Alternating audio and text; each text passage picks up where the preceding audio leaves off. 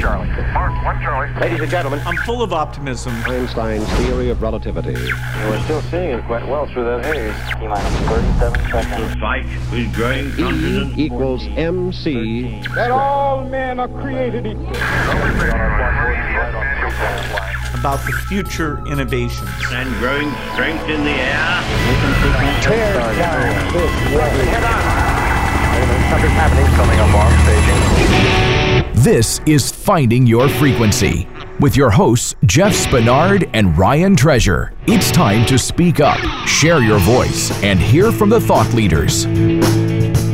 Ladies and gentlemen, welcome to another episode of Finding Your Frequency. I'm your host today, Ryan Treasure, and we continue our uh, fantastic series of programming around things that matter for everybody. Uh, and we're gonna we're gonna keep keep the vibe going today. Uh, you know, I want to just tell a quick story to, to start this off. I, I was in my office this morning and got visited by a host of ours who uh, who was coming here to do some training for our local uh, community uh, around uh, child sex trafficking and all that. And I just want to take a moment to to highlight that radio show, Exploited Crimes Against Humanity, with host Opal Singleton. Please go take a listen to that show because all too many times we get wrapped up in the future of technology and the future of now and what what things are happening. And I think sometimes we we forget about some of the downside. And I think it's important to keep those top of mind. And you know, today we're going to talk about digital things, all things digital, uh, accountability, right? Uh, how, how, how data rights work, privacy design,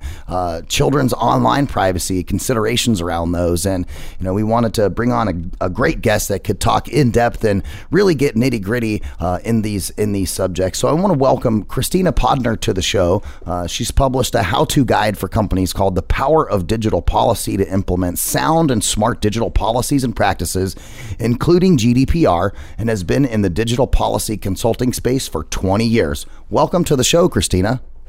Hey, Ryan, thanks for having me.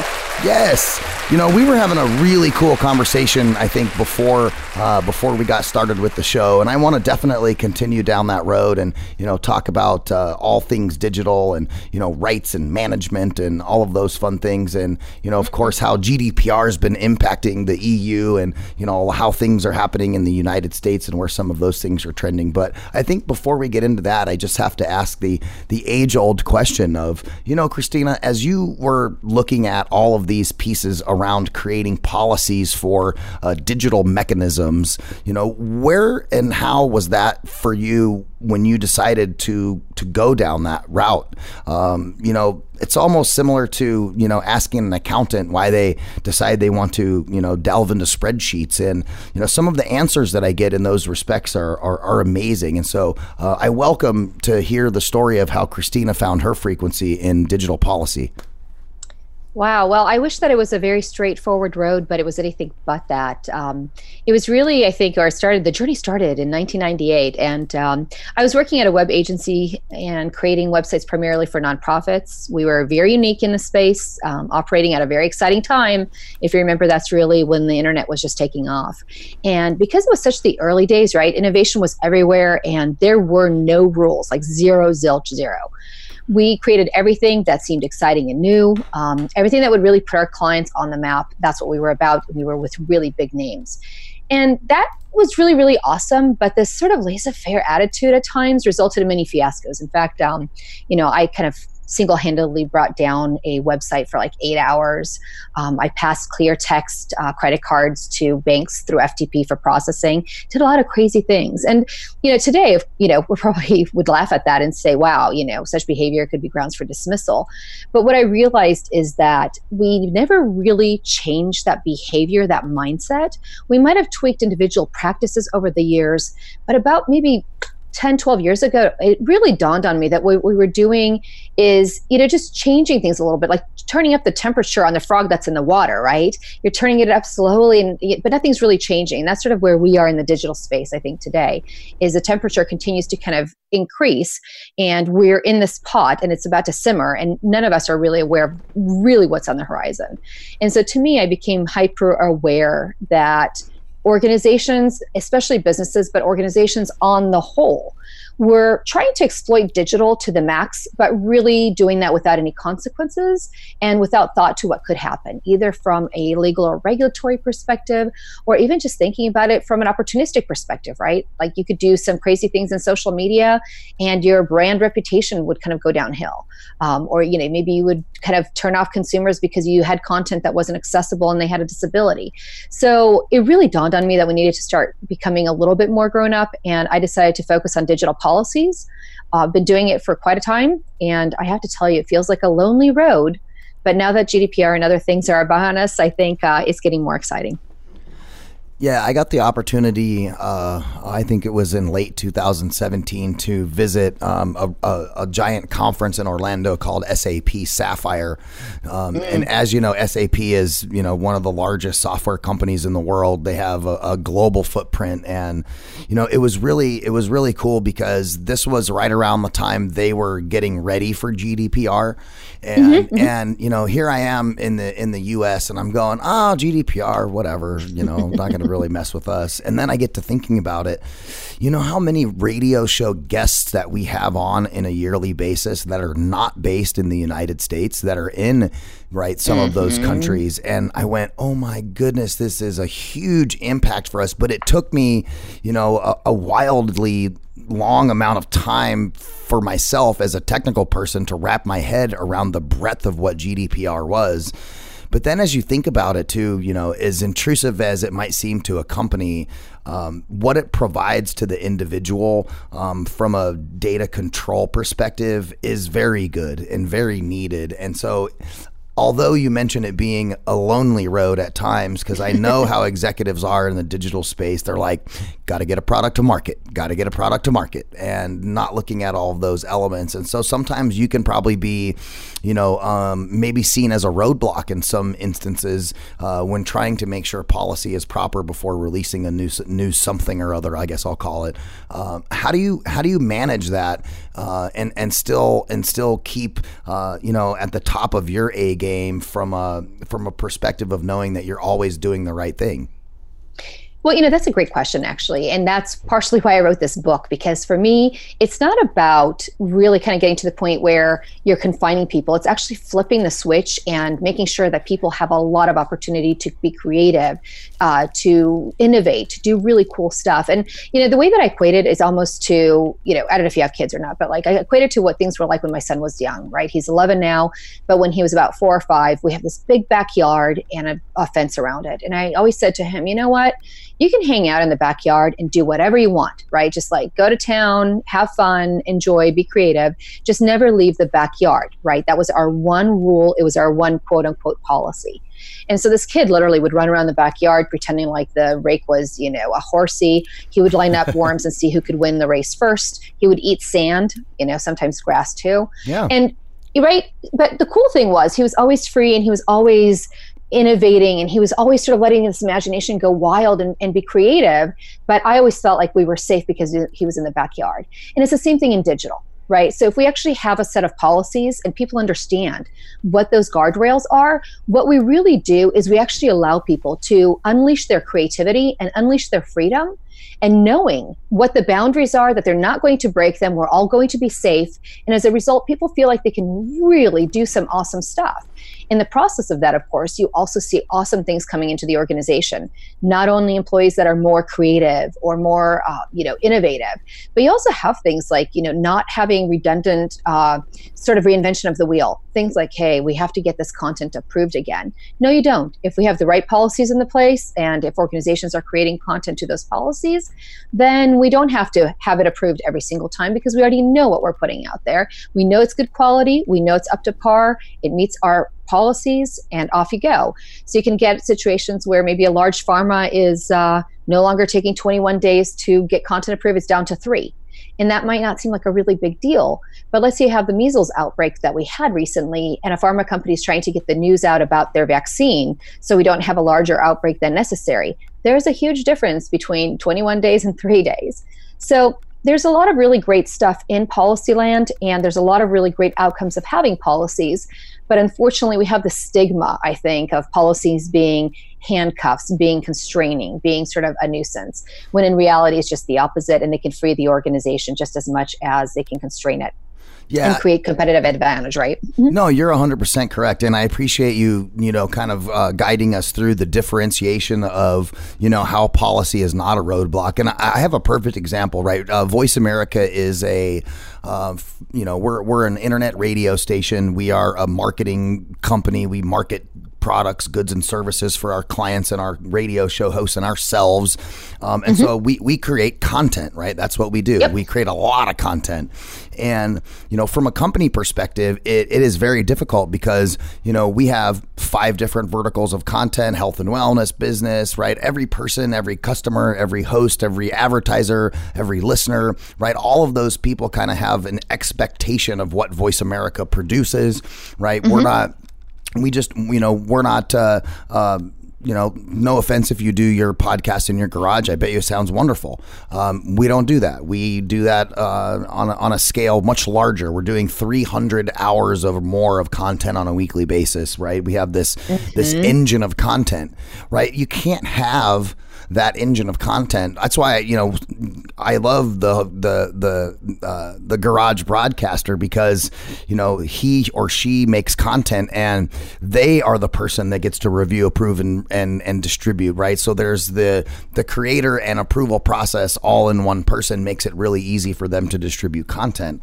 Right. In our particular case, we have to have policies around what we create. Right. We get this question all the time right? Oh, you guys are internet radio. Is it okay if I cuss on the air? Well, yeah, you can cuss on the air, but is that what you want to align your brand with?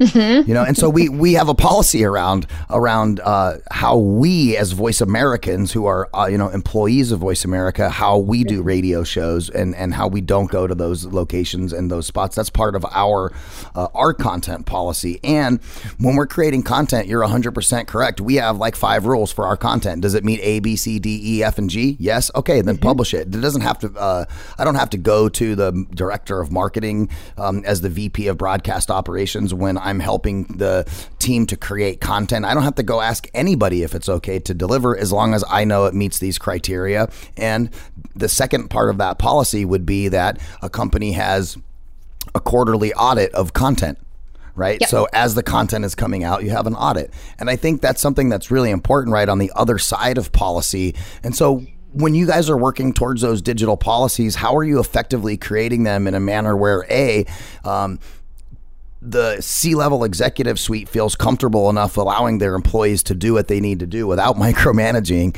Um, and then how do they come back and make sure that the policies are being followed? I think that's probably the, the biggest hurdle for a business.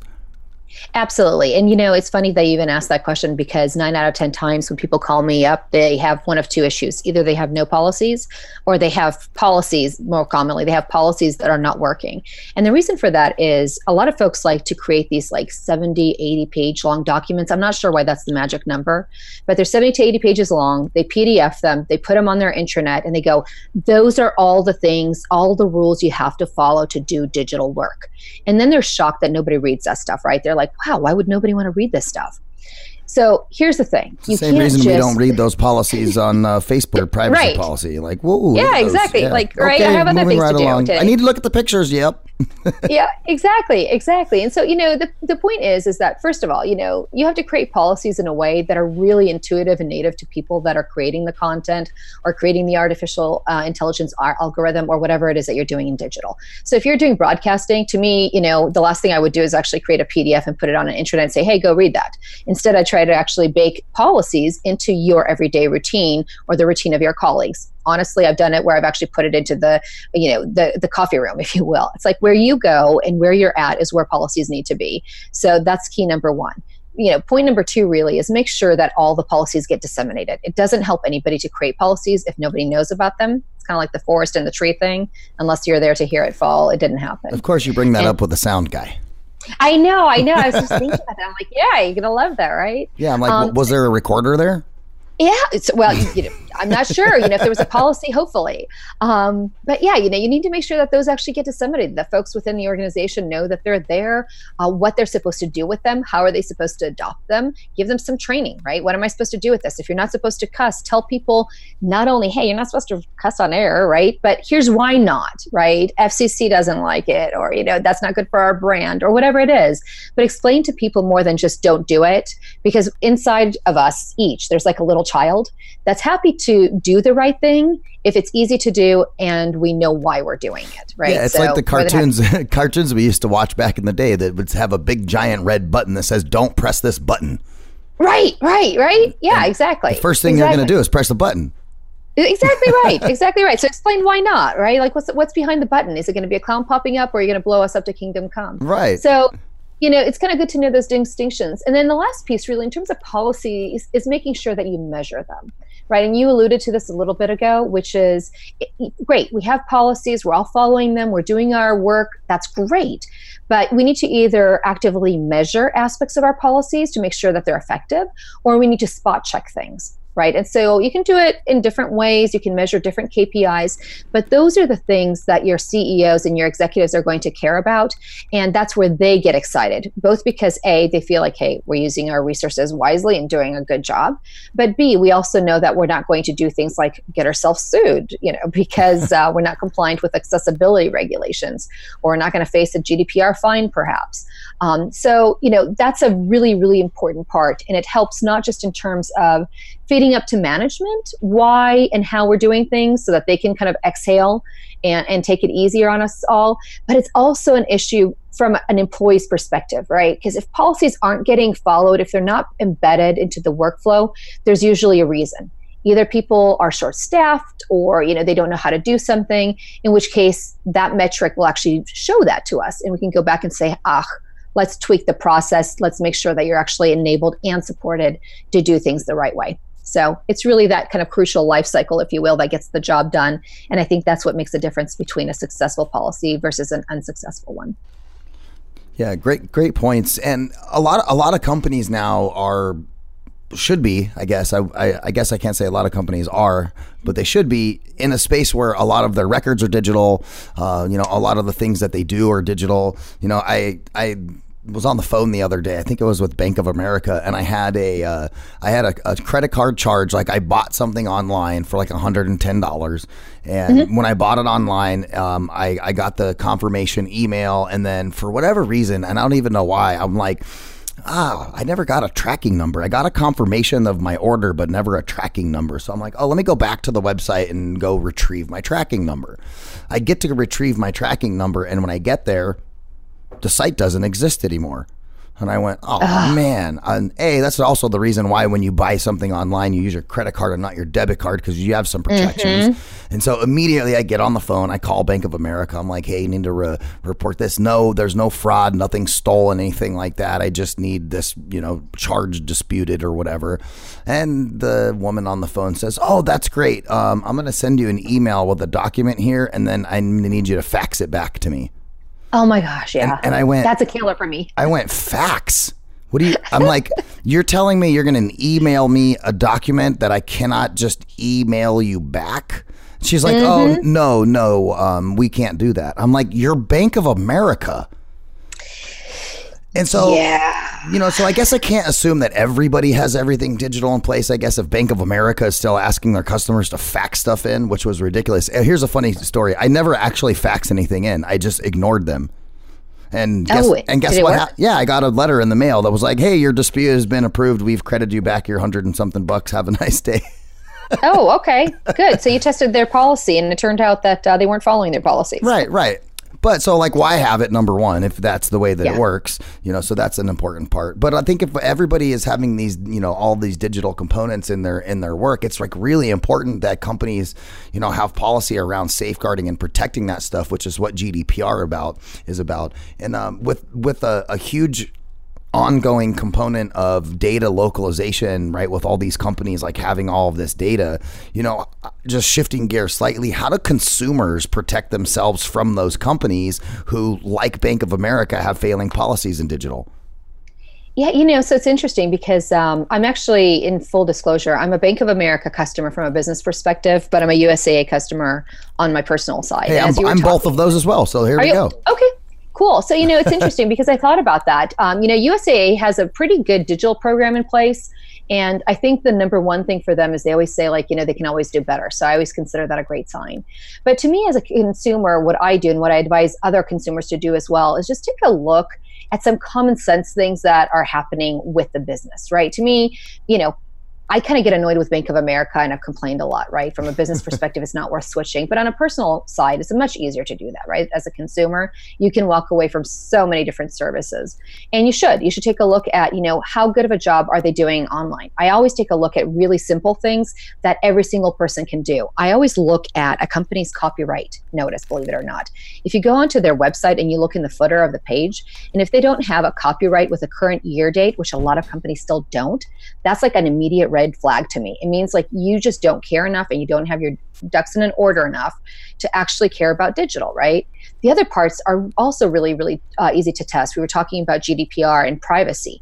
Things like, you know, every every bank, every institution today, every business you interact with is gathering information about you do they actually have an opt in? Are they actively asking you, is it okay if we collect your information and use it? Is it okay if we sell it to other parties?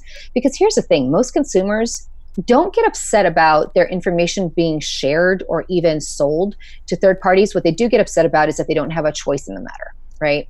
And so mm-hmm. that's the key, right? We all understand that privacy is worth something. We just want it to be valued in some way or have some control over that. And so, really kind of checking very briefly, even on the surface of a site, and taking a look at, like, you know, do you have a cookie opt in or opt out option? Can you unsubscribe? You know, like last week, I went to unsubscribe to an Adidas email it's Adidas, for heaven's sake, right? A really large sports company. Their unsubscribe didn't work.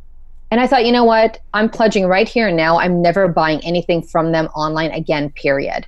And so my poor 11 year old is going to suffer for the next 10 years until he leaves my home because I'm not letting him buy that again. It's just, it's ridiculous, right? I'm actually he, putting my does money he play soccer? where it counts. Does he play soccer? He does. Oh, he that's does. devastating yeah. for the kid it's that plays hurt. soccer. Yeah. It's going to hurt. But you know what? It's going to hurt. And, you know, it's not going to hurt Adidas enough that I'm walking away. But I think that a lot of people are going to start to more seriously look at these things and start to walk away from businesses. And I think that the businesses are going to start to get a clue.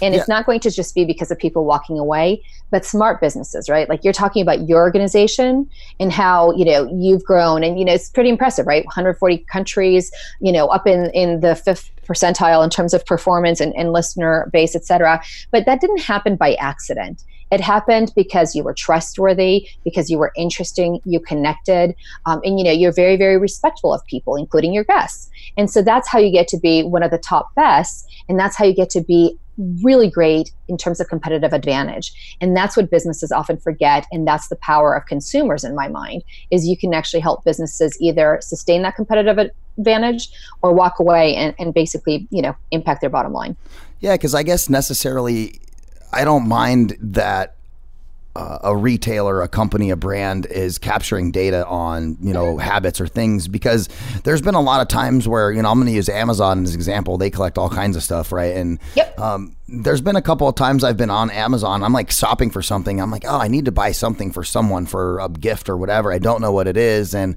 you know, some of those suggestions that they give you based upon your other history and this, that, or the other in their algorithm, like I find some of that helpful, you know, because mm-hmm. it's not like, um, it used to be when I was growing up. Like, oh, I need to go buy something for someone. I can go to the mall, and at the mall, there's like 400 stores, and I can meander around for three hours and probably find something. You know, when you're when you're shopping digitally, it's you know it's not like that. You have to really go through some effort to find stuff sometimes, and having you know technology in place to provide suggestive information is helpful, and that can only happen with some of the data capture. But yeah, you're right. Uh, looking for those opt-ins and those pieces, I think, are extremely important and um, you know for the simple reason of like you know you ever walk into Walmart and there's you know I don't know 73 cashier bays um, like manned by three people and then there's yep. you know 50 unmanned, you know, self checkout pieces there. So I don't shop at Walmart for that reason. I feel like, Mm-hmm. you know, I want to talk to a person when I check out. And if you're going to spend your effort and energy on funneling people to machines for their checkout, I'm going to go somewhere else right? And so I shop locally at a store that has like three cashiers, and right, they know Yeah, my yeah. name and they say hello to me, and it's it, it doesn't feel so robotic, and you know, and that's because Walmart has decided to put that portion of digital above their customer experience, and I can't do that, right? Same reason why you decided that with Adidas, and then more people definitely need to take a stand in in those respects to you know to not do that. And I think it's absolutely fascinating. I think that's exactly right. You're spot on, right? When I think about it, it's true for every aspect of our lives. And I think that as consumers and even as citizens, right? Because we're coming up with the 2020 elections. And so this applies to, you know, the candidates as well. You need to deliver a really good digital user experience. You need to do it in a way that's respectful towards people's rights in terms of privacy. And you really need to get it right online. If you don't, you know, you're going to go by the wayside. It's not going to resonate as much. Um, so, you know, I'm spot on. I'm, I'm there with you. You know, one of the one of the things we found a long time ago with you know data capture and stuff like. Uh, so many times people go online and it's like, wow, this is a really cool website. I want to use it. And then you go click on whatever you want and it goes, oh, register. Yep. Right. It's like, okay, give me your name, email address, your gender, your birthday, or whatever. Sometimes it may just be name and email address or whatever. And I go, man, that's intrusive. I, I don't like intrusive. Um, and so then Voice America, we go, well, you know, when you listen to radio in your car, right, and you turn the dial, like the radio doesn't ask you for your name when you want to mm-hmm. listen to radio. So we took that approach. Like, makes it so easy because you don't have to have a digital policy around what you're doing with people's data if you're not even acquiring it in the first place, right? I'm saying, hey, come to Voice America and listen to internet talk radio, listen to podcasts. You don't have to give me anything. You just come and listen. Right. And then for the person who does say, oh, you know what, I want to keep track of these. Right. So we have some tools around that, which is okay, if you do create an account with, with Voice America, you can uh, track and bookmark your favorite shows. Right. Makes it really easier. Set up reminders to get sent to you and all that. Right. Which can all easily be opted out. Um, and so I think if more companies took some of that approach, like I don't under, I've never understood this whole like give me your data barrier to entry to, you know, things that are so, you know, minute. Like your product should speak for itself. You should be able to, you know, have people come to your sites, have that digital experience, like you said, having a good digital experience, and allow people to, you know, like your son in the backyard. Let me meander the backyard, right, and mm-hmm. and let me get into what I want to get into, you know, rather than you having to micromanage my experience to capture my data. I think businesses would be so much better informed if they just allowed people to meander around and go see what they look at. and also ask the question why right. Right. because a lot of the times you know we're actually asking people to give us their email address. We never stop to say why? Why do i need your email address? Like why? What am i going to do with that? Why? And so to me I, I love this you know and you probably have had this experience as well as i'm sure a lot of your uh, listeners have which is you actually go to a site there's a pop-up that comes onto the screen says hey you know would you like a coupon to save 10% or do you want to find out what your discount is today? Just give us your email address. And you can type in any random email address right? And all of a sudden it's like oh use this code for 15% off. And i think to myself i go wow that's really the price that you put on me. Like 15% that's actually like as a user you're willing to basically give 15% away of your profits to anybody who enters an email address first of all. And it doesn't even have to be a real email address. It's a mm-hmm. bogus email address. So not only have i now dirtied up your database right because you have an email address that doesn't actually work it's not legit Thanks. but you're actually right? Exactly. I'm saying you're going like wow this is kind of the this is the value you put on our relationship and the trust. And you know for a long time i felt like it was just me who thought that but i've actually seen more and more people literally turn around like you did or you do right? And say you know what? I'm going to actually go to that local store. Or i'm going to actually go to a website and, and shop with them because it just makes me feel good. I get the warm and fuzzies. Whereas you know the other site down the road doesn't. You know, I can put in any nonsense garbage email address and I get my 15% off and just keep clearing my cache every time for another 15% off. Yeah, well, what kind of a relationship is that? Yeah, it's a terrible relationship, and it, it doesn't do it doesn't bode well for the business or for the consumer because, you know, I want to I want to provide discounts like if you know if I I own a shop of uh, I don't know I sell widgets. There's a great example right? Come to my widget shop and um, let me sell you some widgets. Well the thing is is like when you come into the widget shop and you go hey before you even enter my widget shop before you even look at the widgets that I have available I'm giving you 15% off. Yeah. In my mind I'm going well that's great that you're giving me 15% off but I don't even know if I want to shop here yet like let me let me get through the door, dude. right, know, it's, right. It's like, or even it, better, like, hey, can you just leave your driver's license at the front door while you go look around? Right. It's like when you get to the car dealership and you don't even have a chance to, you know, finish rolling your windows up, and there's a car salesman standing right there at your door, and it's like, look, dude, let me let me get out of the car you know, before yep. you get bombarded. And I think if you allow people to have a human experience of being human, because all of us are, you know, extremely curious anyways, allow the curiosity to lead the consumer to a place where then you can engage with them in a better space, right? Let me let me put something in my cart before you go, hey, that's a great choice. Did you know we might have this, this, and this that you might be interested in? If you buy seven of them, we'll give you this off, right? And then now right. you're coaxing me to a sale rather than harassing me at the front door. Well, and I think, you know, and so that's sort of interesting because it's leading us right back to that original question, which is, you know, where are we with, you know, data privacy and data rights and GDPR and some of the other pieces um, that are coming into play in different countries around data privacy, right? Which is, I think, because as people and as organizations mostly, we aren't able to be grown ups and have a good user experience and value you and the relationship that we have right? Because we aren't able to do that. And because we do abuse, as organizations, we do abuse uh, people's individual right to privacy. We do have GDPR. We do have POPIA in South Africa. We do have LGDP in Brazil. We have CCPA that's coming into effect in California next year. And it's very unfortunate that regulators actually need to create these rules for us.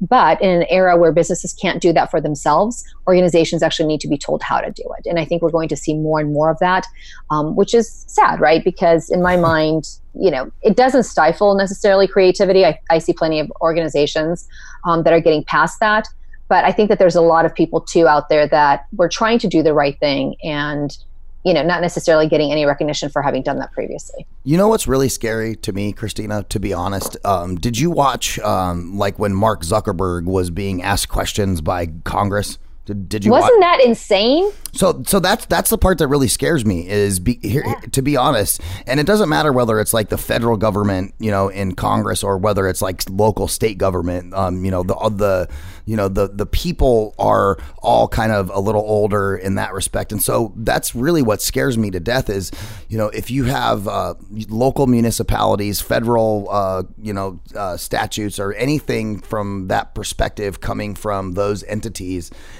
how can anybody who doesn't even understand how the internet works like even begin to write policy or to suggest policy around it you know? Because that was the scariest thing look you know having these senators and these congressional folks asking mark questions that i'm going i can't even what? Yeah where did that come from? It's, you don't you, it's an email dude. You, you, you it just sends and, and, I guess it, you know, and I'm I'm not I'm not a millennial. Um, I don't coin myself. I'm like right on the edge of millennial or Gen X, and you know, but even then, I'm thinking like my mom is 77 years old and she understands this. How how can you be sitting in this place in government and not understand this? And you ask this question, I'm going, who voted for you? My goodness. And will they vote again? yeah, and they probably will. Like, there's no term limits. Some of those guys have been there for like 40 years. Exactly. Yeah, you know, it's interesting because, uh, yes, absolutely scary moment, I think, for a lot of us, um, and rightfully so. That was just, you know, that was a little bit insane. I have to just be honest with you. For me, it was a little bit insane to watch that. But I think it really does underscore the fact that the era that we're living in needs to have rules, and the rules need to be created by a collective right? And so, you know, having government never works in terms of just government regulations. And we see that, right? I mean, we saw it for heaven's sake with Boeing recently, right? How well did the government do in terms of um, FAA regulations and catching Boeing ahead of time in, in, in, ensuring that their aircraft is safe and able to fly correctly, et cetera, right? So it doesn't work in other areas. It's not going to work necessarily any better in digital either. So I think we need to actually have more of a collective. If you actually have regulators who also invite industry in, who also have NGOs and nonprofits at the table and think tanks, et cetera, I think that we actually can get a little bit closer to coming up with what I call the guardrails for digital, right? Which is what are the things that we should do and should never do? And then can we just play within that field? Because we all know the rules to the game, right? If you're a soccer fan or if you're a football fan, I don't care. But, you know, we understand the rules clearly. And if you say we're playing football, I know exactly what I need to do. And the same thing with soccer. And so I think we need to do the same thing in the digital space and get to a point where we know what the rules are and how to play correctly. And um, it's just taking us a little bit longer to get there than I thought it would. Um, which is why at the end of the day I was like, you know what, let me start writing a book. yeah. Maybe that'll help. No, and there's definitely a lot more conversation that needs to be had because we as a society inherently you know as human beings are a little greedy um, you know inherently as you look at corporate greed and all of that. And i think that's that's where you know another part of the scary piece becomes is how do you you know effectively manage the people that are being allowed um, at the table in the first place right? You talk you talk about making a collective of you know mm-hmm. people that are going to work together to help to create rules. Well if you have you know a couple of bad apples that are sitting at the table um, you know maybe they're greedy for their organization or their whatever it is and making sure that if they're sitting at the table how do you how do you make sure that there's a proper balance in place that you know entities aren't able to slip in bad operators to uh, to adjust the rules in digital to swing in their direction? I think with the way that our existing government and everything kind of is there's already that space mm-hmm. where you know things can be manipulated and rules can be manipulated um, and so making sure that that doesn't happen in digital i know it's hard just because humans are just kind of that way by nature but you know as we're kind of at the you know the precipice of this you know data age uh, you know moving past the technology age and we're setting those rules uh, how do how do we facilitate that to not have those bad apples well, and I think, you know, very valid point, right? Because there's always an opportunity for bad apples to come in. But I think that the way that we do that is we actually have diversity, a diversity of interest, diversity of people around the table. Um, and I know that's a little bit cliche, but it's actually true, right? One of the things that um, I think about very often is, you know, isn't digital privacy a human right? So if it's a human right, where are the where's the United Nations in this conversation? Um, right, that's one of the questions. I think about you know the World Wide Web Forum um, and the foundation. You know, can they be a voice at the table? I think that there's a lot of people who are super smart and who actually help do great things, including creating you know the web that can help also you know bring about a solution to the, this problem but i think it has to be a lot more diverse. I don't think it can just be sort of the large guys and the large tech who bring themselves into the room.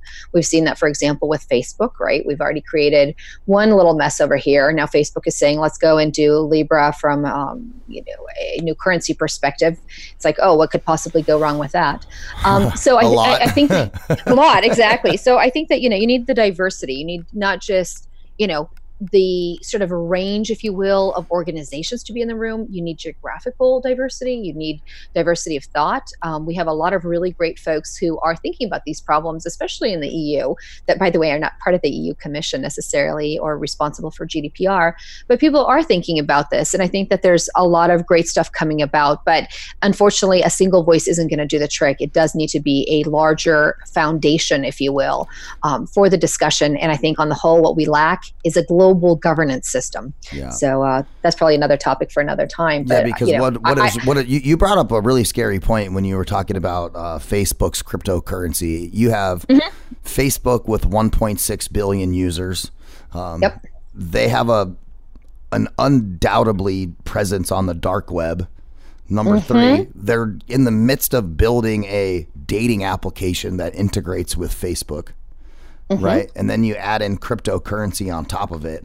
And that right there are four key components for ultimate digital disaster. Oh, yeah. Disaster. yeah and what i love about it is you know you have people um, in congress saying you know what we're not going to let them you know do this like facebook is not actually going to get its cryptocurrency and i'm like how are you going to stop them like what are the rules and the laws exactly right. that you're going to point towards because guess what you did not develop those in time um, so yes, absolutely huge, huge issue, I think, from a societal perspective. Um, I think what's interesting is, you know, regardless of my opinion or your opinion around Facebook, you know, they're purely capitalistic, right? And they're definitely out there with a very specific agenda. And, you know, I think the question is can we even do anything about it at this moment? Or do we need to sort of sprint really fast and get ahead of them on the next thing? Yeah, I think I think both. right right and the, yeah exactly. But you know I, I think that that's kind of brings me back to like this entire governance question of like how are we really going to govern ourselves in the much bigger context right? Which is you know if you think about sort of governing of the web versus governing of the internet um, as i like to kind of think about it because of my colleague lisa welchman who uh, who really works in that space um, i think that we need governance at both levels right? We need to actually have good sound governance of the web and then we also need to have good sound governance of the internet uh, those two things are different things, and I think how we go about governing those two things is going to set the path for for how we go forward. But you know, my hope is that little by little, at least, we can take baby steps. Um, it is a big problem. We can't boil the ocean necessarily, and I think what we can do is organization by organization become more mature about our digital practices start owning the decisions and start educating consumers definitely to the fact that they do have choices and i think that'll start the collective process to holding others accountable including the facebooks Oh, I love that word accountable. The I have a five year old daughter. We're working on accountable accountability. You know, I bet she does well compared to some of these tech giants. uh, yeah, she's she's pretty good. she's pretty good. Uh, she surprises me every day. She's amazing. She's amazing. So yeah, like you said, you you know your son's now older. Um, I, I, do the same thing. I'm like, all right, here's your space. Do whatever you need to do. Have fun. Don't, don't go past here. Yep. Yeah. Yeah. Oh, that works amazing. well, right? Yeah. It's like um, it's like uh, so I have we have geo fencing, right? So I have like a geography fence, right? And then mm-hmm. and then we have to have uh, like like digital fencing where you protect those little ones from uh, from those ones, right? That you talk about the policies uh, from a corporate standpoint, from how how that happens, but us as parents have to have digital policies too. You know, mm-hmm. making sure to to keep tabs on what our kids are doing and uh, limiting their exposure to you know what could potentially be disastrous. Uh, you know, again, I, I, brought up those four things. Those four things I brought up: Facebook, a little dark web, mix in a dating application, and some cryptocurrency. All really bad for kids. oh yeah, oh yeah, and you know, and I'm amazed at how many um, people around us are having kids. And the first thing I say is, you know, has anybody told you to freeze your kids' credit? And they were like what? Right? Because everybody's kind of worrying about what kind of diapers to recommend to you and you know have you gotten the latest toy or not? And i'm like go and freeze your child's credit report. Like that's the number one thing you need to do. Um, so you know there's a lot of little things so i think we why don't, worry about. I think that's an important thing that a lot of people may not know. How does somebody do that for their kids? Well you know so here's the thing you know if uh, if you, you do it first of all, you have to no, so you you would hope, right? I think they're still living in the ages of the fax machine that you mentioned earlier. So unfortunately, you have to go to all the three big companies, um, the big credit reporting bureaus, including Experian. Mm-hmm. They all have their own form that you have to fill out. Now, luckily, it's available online, so folks can just go and Google that, or you know, use whatever browser you want to uh, to get to that. Um, you can fill it out for your child and you can actually send in the information. You'll have to jump through hoops like getting a copy of the birth certificate, your driver's license. Uh, you have to like actually prove the relationship to the child and whatnot. But once you do it, you know, it'll be in place for the next 18 years or until they need to remove that uh, freeze for themselves. And it will help with things like credit identity theft. Oh, yeah. Um, Etc. And you know, you think it's kind of crazy and one off. I, I know. I had, you, my, I had mine stolen. I know exactly. Oh, I had oh, I, I, had mine stolen twice. I had mine oh stolen twice. I had one stolen where it was um, identity theft, where they had my uh, social security. They had a, they had a driver's license made with my name on it and their photo. Um, and they got tickets. I got my license wow. revoked, and that's how I started getting letters in the mail. And it was like, "Your license is suspended." I'm like, "What?" Show up in court, and I'm like, "This is really weird." So yeah, it took me a really long time to get all that stuff situated. So if you get and and um, the one of the other times that it happened, I was a teenager, um, and mm-hmm. some somebody had um, it was, you, were, was using my social security number. Um, like I have I had to pay taxes and stuff. Like somebody was using it. I don't know if it was an illegal immigrant or somebody using my social security number or whatever. But yeah, I don't know. It's really crazy. You know, you get that report in the mail like every couple of years from the social security mm-hmm. office saying how much you paid in, like FICO and all that kind of stuff stuff. Apparently, yeah. I started working when I was 10. Oh wow! So right. you're going to retire in what, 18 months? Well, yeah. And what was funny is, so you get all that stuff cleared up, and they realize, okay, yeah, that wasn't you, but all the stuff that you paid into is still under my name from being 10 years old. Oh, oh man! I'm going. All yeah. right. Well, that that means my social security checks will be sweet when I retire. That's right. That's a good kind of identity theft, I guess, to have if you have to have some. But yeah, still, other than other than going through all the other stuff to get rid of it, it was bad. I mean, it took us Yeah. I don't know a year and a half to get everything cleared up. So yeah, go freeze the kid's credit report for sure. Absolutely. And you know, and unfortunately, you know, it it I think as a parent, especially in today's age, you know, literally you have your regular job that you go to every day, then you have the care and feeding and loving of your family and your home, and then there's like this third job, which is all about like digital governance of your child. I think, and um, you know, I'm not sure if you're seeing it yet with your daughter; she's only five, but um, you know, we've entered the area where man, now in sixth grade, kids have like all the Instagrams of the world and the Facebooks, and it's all about having their phones and keeping up and using TikTok and whatnot. And it really Ooh, is TikTok. a constant, a bad one. constant conversation, a constant sort of review. And in our instance, you know, I, we actually signed a contract with our kid, which I thought was kind of a good way to go because you know you need some policies there as well right you need to, to keep them safe when they were little so they wouldn't run onto the road and get hit by a car you got to keep them safe now in the digital Yeah, you struck a chord with me when you said that word TikTok.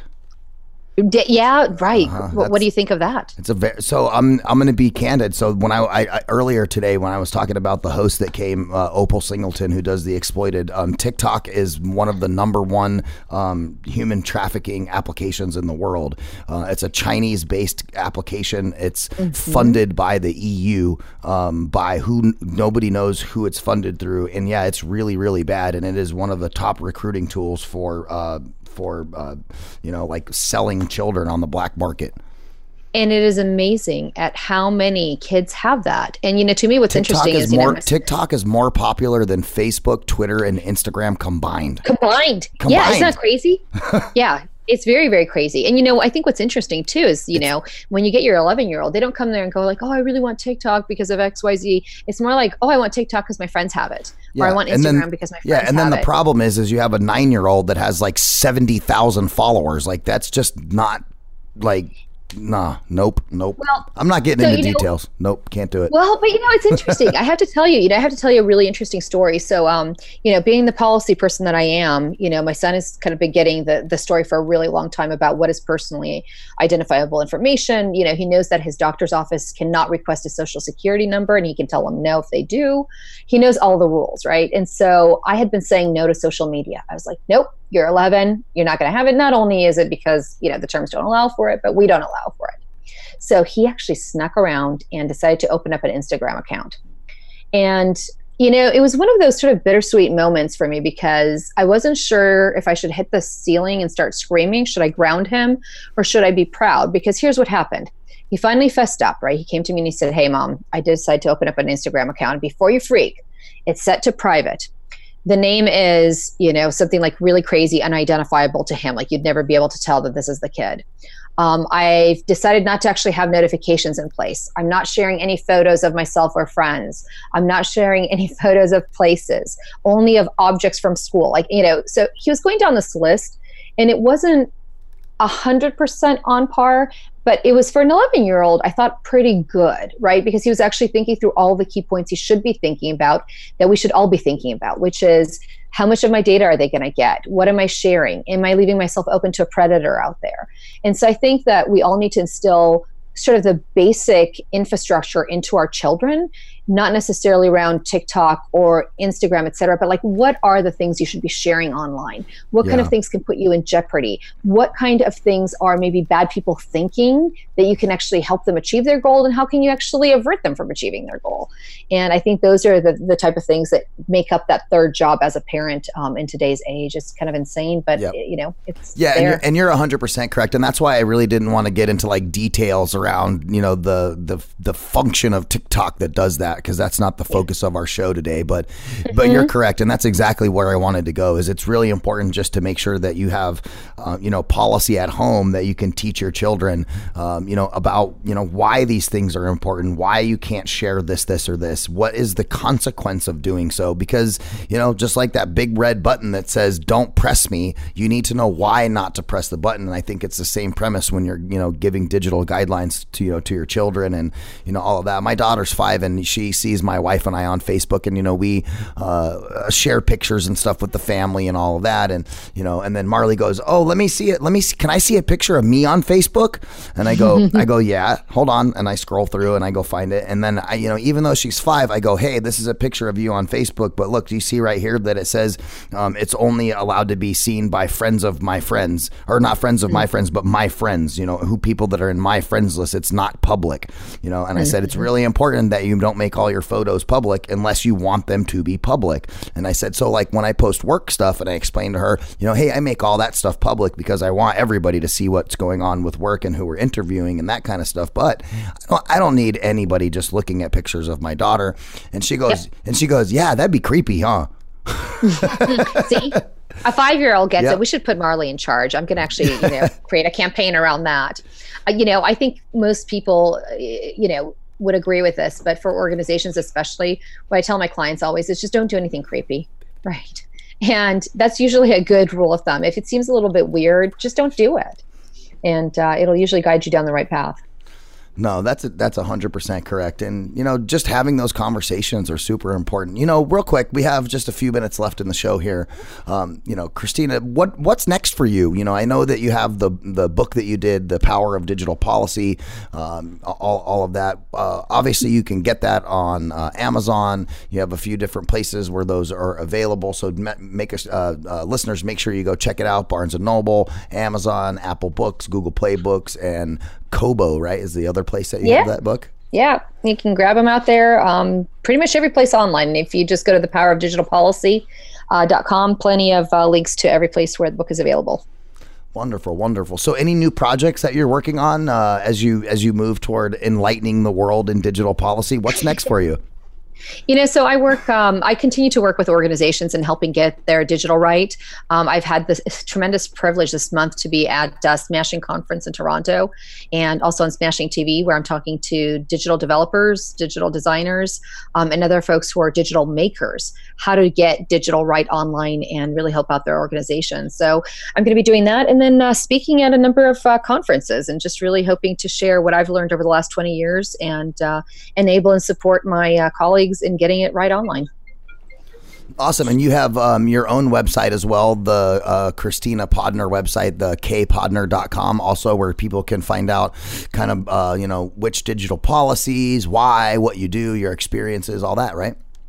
That's right. If uh, if you go to kpodnar.com, if you are an organization, you can get all kinds of free goodies and resources in terms of creating your digital policies and getting the risk and opportunity balance right for your organization. And if you're an individual, there are also a few things out there that you can uh, grab onto and use internally uh, in your house with your kids, uh, with your colleagues at work, et cetera. And so, uh, definitely a good spot to head on to if you are interested in policy stuff.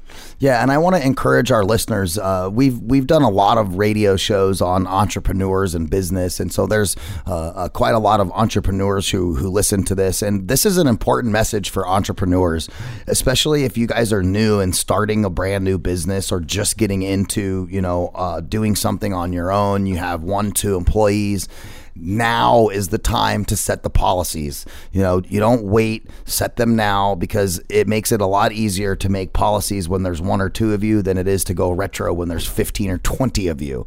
Um, you know, so definitely that would be my advice as you guys are listening. And of course, you can also reach out to uh, Kristina. I'm sure she would love to come to your business and help you work on some of those policies as well. Absolutely. Reach on out and uh, I will be happy to lend a hand. Awesome. Well, I want to thank all the listeners for tuning in to Finding a Frequency today. What a great show. We learned so much, and thank you for joining us. We really appreciate your time. Thanks, Ryan. It was so much fun to be here. I really uh, had a great time. Wonderful. Ladies and gentlemen, if you're listening on Apple iTunes, TuneIn, Stitcher, iHeartRadio, Spotify, or whatever your favorite podcatcher is, make sure you give us a fantastic review. Uh, we also like to be rated five stars because it's better than four. Uh, I never knew a four star general that was better than a five star. So let's keep up with the five stars. We appreciate that. And of course, you can check us out all over social media. Uh, my Twitter at Radio Ryan1, Jeff's at Jeff Spinney2, the main Voice America Twitter account at Voice America TRN, and of course, the website findingyourfrequency.net. Thank you guys so much for tuning in to this edition of Finding Your Frequency. Stay tuned next week as we have another fantastic episode coming to you right here on voiceamerica.com, the leader in live internet talk radio.